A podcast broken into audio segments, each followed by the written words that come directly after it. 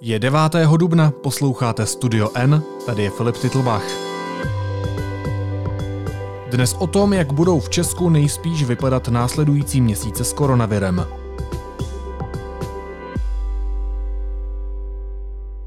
Jsme se v deníku N do poslední chvíle vyhýbali předpovědím, pokud jde o další vývoj epidemie a její důsledky. Zůstáváme zdrženliví, ale máme za to, že některá fakta už lze schrnout a oddělit tak to málo, co je víceméně jisté, od všeho ostatního, co zůstává v mlze. A od toho máme v redakci editora vědecké rubriky Petra Koupského. Petře, ahoj. Ahoj Filipe. Číslo, které se dneska objevuje na všech spravodajských webech, je počet pozitivně testovaných. Kdybychom měli odhadnout, jak to bude vypadat v těch následujících měsících, tak na jaké ploše se pohybujeme, pokud bychom chtěli předpovědět, jak se bude ten počet potvrzených případů vyvíjet?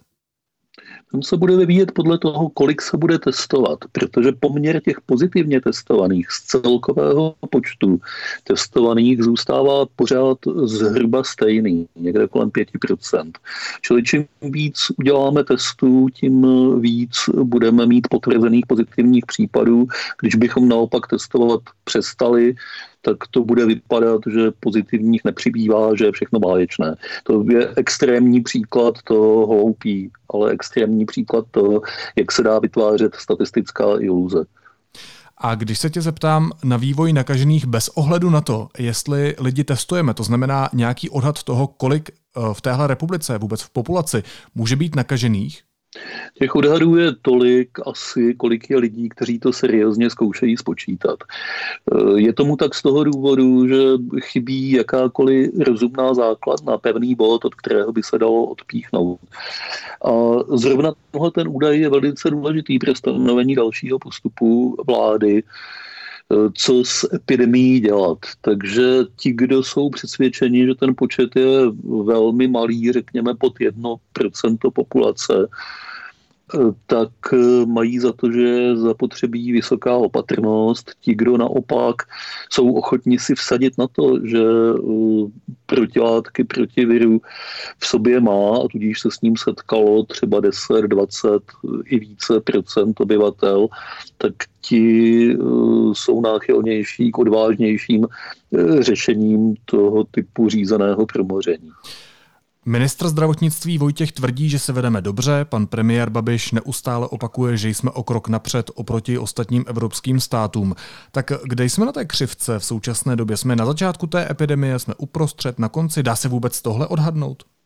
To je přesně to, co nikdo neví. E, všichni jmenovaní, čili oficiální představitelé země a ti, kteří rozhodují o tom, co se bude s tou, s tou epidemiologickou politikou dělat, tak by rádi věřili tomu, že už máme nejhorší za sebou. Ta aktuální čísla o počtu hospitalizovaných a zemřelých e, jsou ve srovnání se zbytkem Evropy velmi pozitivní, ale jako pozitivní je můžeme můžeme brát právě jenom za předpokladu, že už jsme na té epidemické křivce v čase dostatečně daleko. Je hodně lidí, kteří si eh, myslí opak, a ta sázka na to, že už máme nejhorší za sebou, eh, jim připadá hazardní. Já se k ním řadím taky. To znamená, že vláda má čísla, o kterých my nevíme a proto může takto hodnotit tuto situaci? Já si nemyslím, že mají čísla, o kterých my nevíme, když je to samozřejmě možné. Nezdá se mi to ale pravděpodobné. Zdá se mi, že prostě z těch čísel, která má k dispozici, vyvozuje to, co vyvodit chce. A nezakládá se to podle tebe na realitě? Já si myslím, že my nemůžeme vědět, jestli se to zakládá na realitě. To, co říkám, je, že riziko je větší, než se zdá a data, že nejsou jednoznačná. Netvrdím, a to, to je docela důležitý rozdíl, že, ta, že ty závěry z dat jsou určitě špatně. Jenom chci říct, že se dají vyvodit takové i onaké. Dá se z, nich, dá se z těch dat vyvodit i to, že máme nejhorší za sebou, i to, že nejhorší nás teprve čeká a obě ta stanoviska jsou stejně obhajitelná. Stejně dobře nebo stejně špatně, podle toho, jak se na to kdo podívá.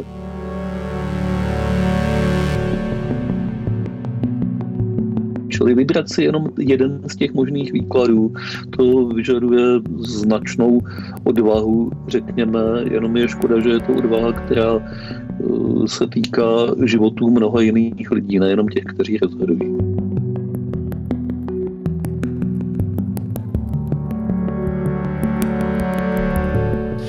Petře, ve veřejném prostoru se hodně operuje s reprodukčním číslem R, i to jsme slyšeli mnohokrát eh, z úst vládních politiků. Počet nakažených roste zhruba exponenciálně, tedy stálým násobkem, a to je právě to číslo R, o kterém mluvím. Jaké je dneska? Jak se pravděpodobně bude vyvíjet dál? A taky by mě možná zajímalo, jakým způsobem se počítá.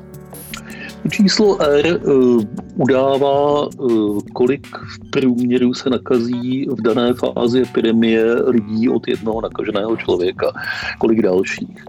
Uh, důležitá je situace, kdy se přehoupne přes jedničku, anebo naopak pod tu jedničku klesne. Když je číslo R větší než jedna, pak se epidemie stále rozšiřuje, přibývá když je menší než jedna, tak začíná zvolna zanikat.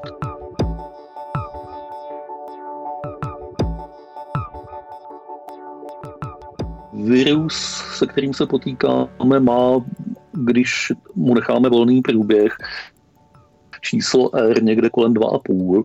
Současná opatření omezení pohybu eh, srazila to číslo, které je jakž tak měřitelné, někam na 1,1, 1,2 Eh, poslední eh, sdělení eh, z krizového štábu dokonce říkají, že někam hodně blízko k jedničce. To je ale za předpokladu, že opravdu hodně lidí sedí doma, že se život v zemi utlumil, tak jak je teď. Pokud se má život vrátit aspoň trochu do normálních kolejí, dá se očekávat, že to R zase stoupne. Když půjdu dál po těch klíčových slovech, která se objevují ve veřejném prostředí, tak tady máme ještě smrtnost. Jak se počítá a jakou smrtnost může mít eh, podle toho dnes nastaveného scénáře COVID-19 třeba v porovnání s chřipkou? Jo, to je hodně ošklivé slovo, smrtnost, ale je to epidemiologický termín, který říká, kolik lidí z těch, kteří se danou nemocí nakazilo, zemře počítat ji v tuhle chvíli vlastně seriózně nejde. A to z toho jednoduchého důvodu, že ta nemoc má dlouhý průběh. Čili eh, jestliže víme z vládních statistik, že máme při nejmenším 5,5 tisíce pozitivních, což je číslo teď v tuhle chvíli, když si spolu povídáme. A jestliže víme, že zemřelo něco přes 100 lidí, tak na první pohled by se eh, dalo vydělit těch 100 těmi pěti tisíci a dostali bychom jedno z nejlepších čili nejnižších čísel smrtnosti na světě. Ale na druhou stranu my ještě nevíme nic o budoucím osudu většiny z těch pěti tisíc. To budeme vědět za dva, tři, možná čtyři týdny u těch, kterých se ta nemoc projevila právě teď. Má dlouhý průběh, čili eh, cokoliv dneska někdo řekne o tom, kolik procent lidí na eh, COVID-19 u nás zemře, tak eh, takový údaj je pochybný, neseriózní. Já možná, když už jsem eh, zmínil tu chřipku, tak eh, ještě dodám, že zásadní rozdíl oproti chřipce je v tom, že z COVID-19 potřebuje mnohem více lidí hospitalizaci a ta navíc trvá delší dobu, takže to riziko přetížení systému je tady daleko větší.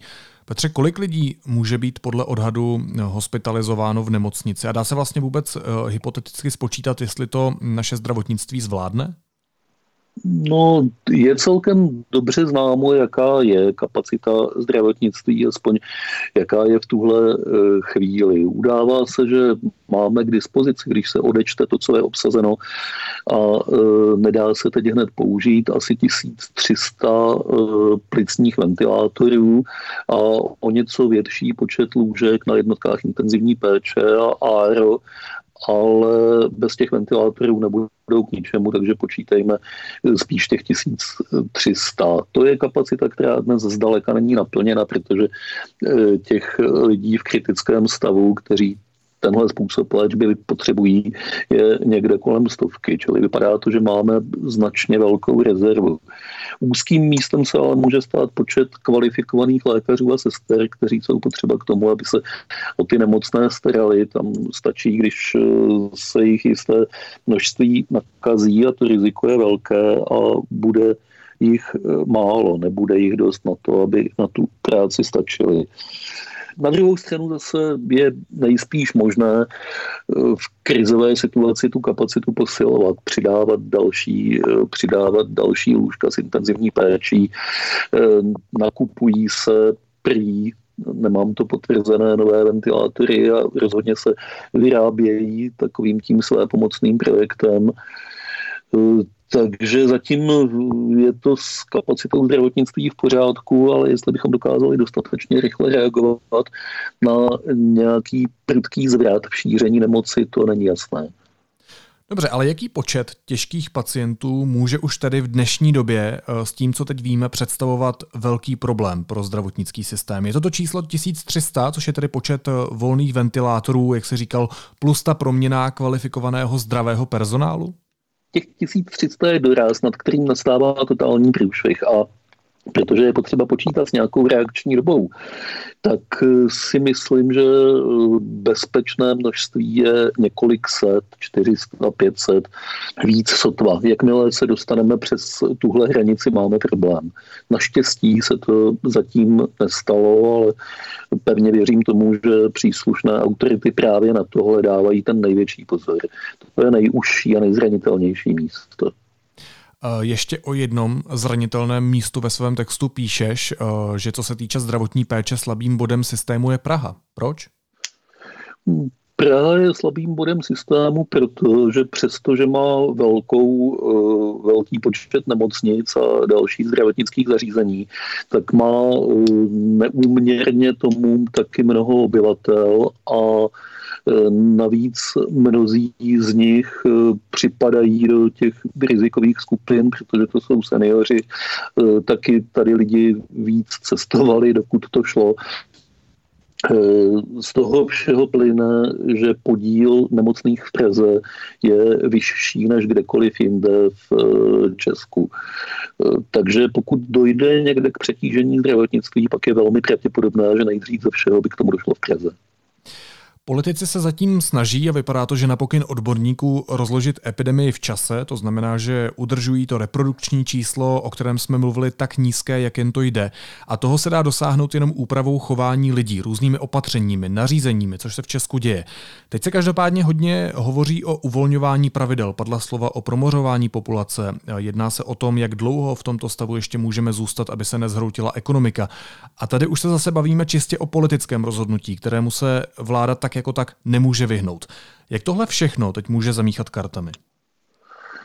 Mm, obávám se, že teď, ale ono je to už vidět, že nastávají eh, ne, nezhody Eh, ve vládě a v krizovém štábu, kam to dál směřovat. Dobře to potvrdila eh, reakce, politická reakce na eh, slova profesora Primuly o promořování. On ta slova zvolil opravdu nešťastně, ale v zásadě věrně popsal to, co nastane, pokud se současná omezení pohybu, docházení do práce a tak dále uvolní. Potom k něčemu jako promořování skutečně nevyhnutelně dojde. A viděli jsme, že premiér Babiš i další politici okamžitě reagovali s ubezpečením, že e, žádného promořování se nikdo nemusí bát, že k ničemu takovému nedojde. To není pravda.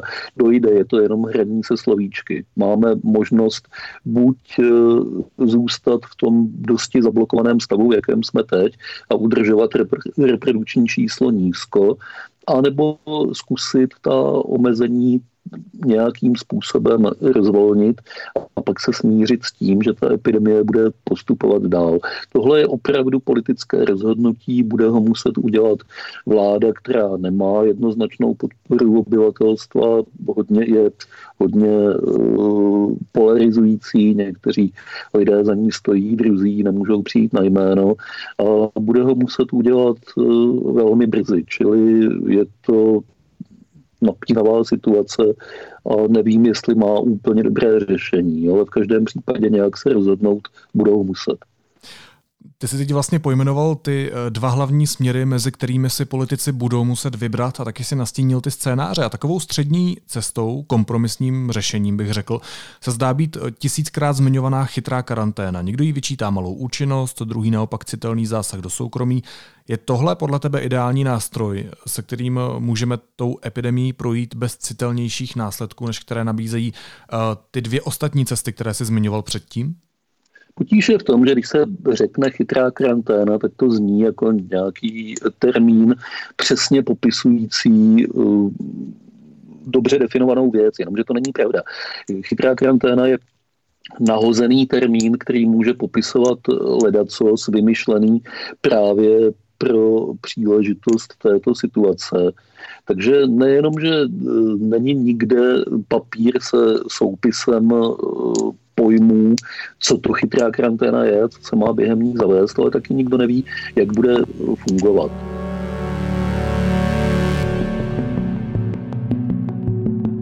Základní představa je jasná, ta spočívá v tom, že se bude velice dobře sledovat, e, kdo přišel s kým do kontaktu. Pokud se u někoho nemoc prokáže, tak se zpětně vyhledají všechny, všichni lidé, se kterými se dotyčný potkal a uvrhnou se do karantény, aby nemohli případně nemoc šířit dál.